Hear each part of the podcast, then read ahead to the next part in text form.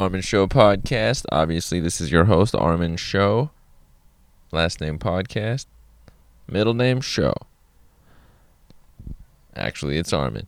Welcome to it, and glad to have you on here. What is this episode about? The theme of nicknames. So this has been brought up and came up, and now I want to go into it. So first, I'll start with my story. Many years ago, I had a friend named Vijay in Ventura.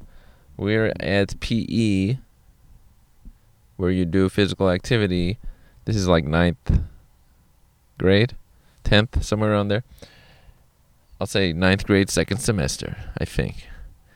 And Vijay had a friend, I don't remember his name. I knew him. One day he was like, I'm going to call you something. Spam Armin, Sparmin, Spermin. He came up with Spermin as the nickname. So that became my nickname among some folks for a couple years, especially VJ and other people. That's who I was.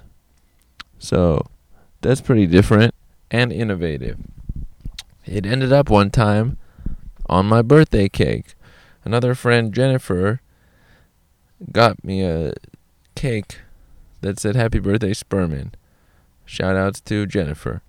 And one thing I want to mention about this nickname is, brought to my attention, I did not take it negatively.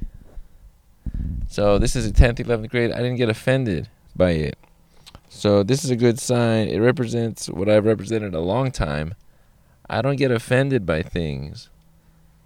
So that's a self-esteem concept, because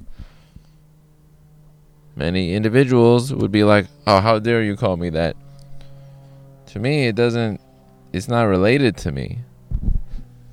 And it's somebody's attempt at, being lively or creative. Is this too loud? Gotta lower it one, I think.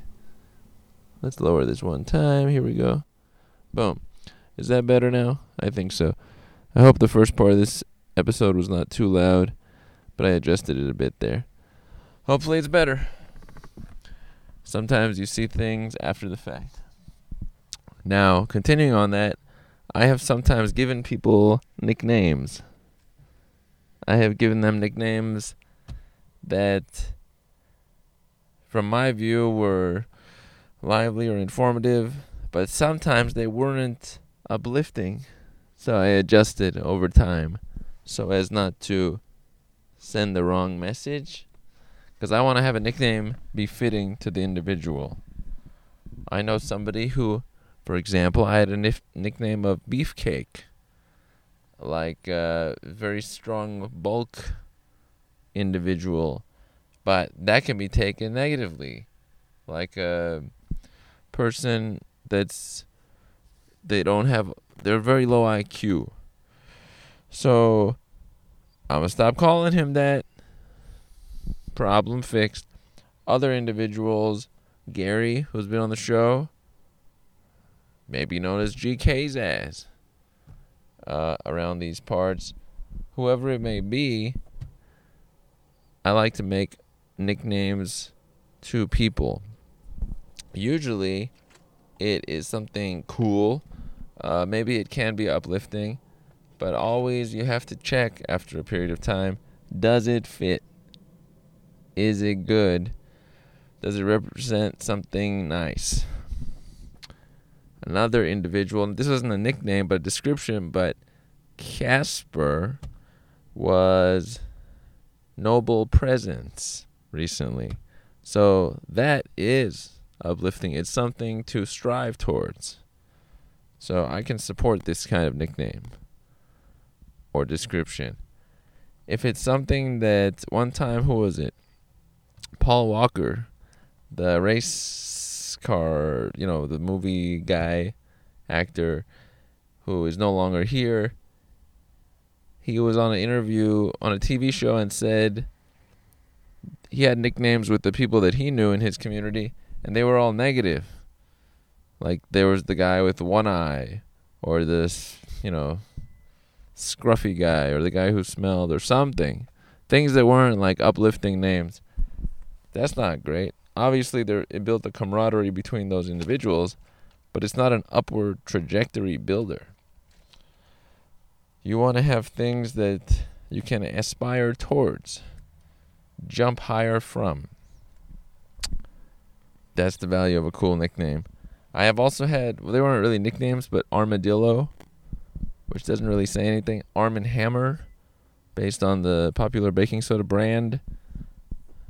That's the main ones there. Starman, I just made that one up. Starman. So there's a lot of options out there. What you give as a nickname can have a lot of potency. Now, I will say this. I think I mentioned it before. On Uniball, the computer gaming community I was part of, I was McCheese. Also in StarCraft. I was McCheese. At times I was Mega Man later, but definitely McCheese. And one thing about that was it was very non-threatening as a nickname. McCheese, you don't think of that person bullying you or out-competing you and destroying you. So in that category, that's not bad. If you want to be relating with all the folks, that's a good idea for a nickname. On the other hand, if you do have a bullying, competitive, something sense, then what you want to do is maybe get a name like, Striker. Or there was this guy in the community before, it was Intrepid. Or Corvette. There were different players. Corvette is not really, but Intrepid. He was one of the leaders in the community. Your name or nickname represents a lot. Some of the popular kids now on YouTube or other social media, their nickname is their thing that people call them, and it represents a lot about them. There's a guy, in his name is Rice, and he is Asian. He used the stereotype and made it his thing, owning it. So that is a strong thing. When you can take a stereotype and own it, that's a good deal. This is not, also, I got to relate this. This is similar to when you have like some sort of difficulty or negative in life. If you're the one to bring it up, that's a big deal. A lot of people walking around fearful because somebody else is bringing up their downsides, or they might, so you're worried. But if you start talking about them beforehand, well then, you have all the upper hand. People can say things, attack you, look at you differently, but what's gonna happen? Nothing. So, yeah, that's a deal. Like in my case, I'll try and throw out 15 of them in 15 seconds just to be informative of sorts. But, family split into parts, failed out of law school, debt from the law school, cryptocurrency failings, didn't continue to a graduate school. Some people I've messed up with along the way. Losing people I know. There's a long list of things, but that's, if I say it, then guess what? I just took the meat out of anybody saying something about them to me, which doesn't really happen, but people think things underneath the things. There's a subtext. And there's also thoughts. Like a lot of times, a lot of people won't say things they're thinking about you, but they'll use those things they're thinking about you and how they respond, but they'll never tell you them. So that's pretty cold. But that's the way a lot of socialization works. And so for those individuals, you might as well outdo it by talking about your downsides before they can even be used to respond to you. And frankly, your downsides or failings, whatever they may be, those are your regions of strength. That's where you have more experience than the average person. I've had failings with many people. It doesn't limit my existence to like right today, but many examples. Because I'm a very social natured person, so those are clear failings to me when this person disappears, or I said the wrong thing, or I had the wrong perspective, or whatever it was. You don't need to change the past or people, but you want to understand. And sometimes you needed X or Y or Z to occur, or you didn't get this email in time, so it made you have to respond more quickly the next time, and then you found out this, or that person sent you a text message and told you, I'm trying to make generic examples, but social failings show you what could be. Yeah. I got to this from nicknames. But yes, that second point is a big one. Pointing out your downsides before anybody else does is award-winning. I had my chipped teeth. My teeth were chipped in that same high school that I just mentioned in the earlier story. I think the same year we were playing basketball, and I was doing a move, and I got pushed to the bleachers, and my front two teeth got chipped.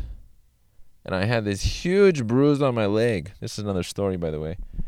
Huge, this bump on my shin, on one of my legs.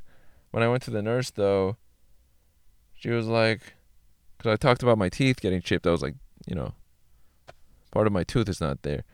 And the nurse was like, what about this huge bump? And I didn't even notice it. I hadn't noticed. Today, obviously, I'd noticed such a thing. But that shows how much I was focused on the tooth chipping, which was a large thing. It's like a piece of you is gone. It's just a little bit, but it's a part of you.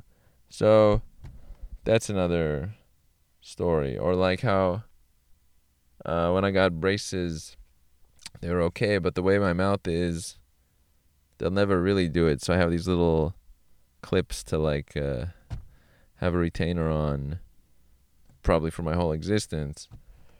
So that's part of it. But these things are, they're just the parts of existence. Some more reality expressed by Armin. Good stuff, right? So maybe more that I include would be worthwhile for my audience members. Maybe. Or maybe they'll use it against me and they'll be like, aha, so you do this, and then you messed up on that. Law school, really? But actually, now that I think about it, I couldn't really be offended by that, too. Yeah. So, that's by the way, this concept is represented in Eminem's 8 Mile, where he starts talking badly about himself, so you can't attack him in the rap.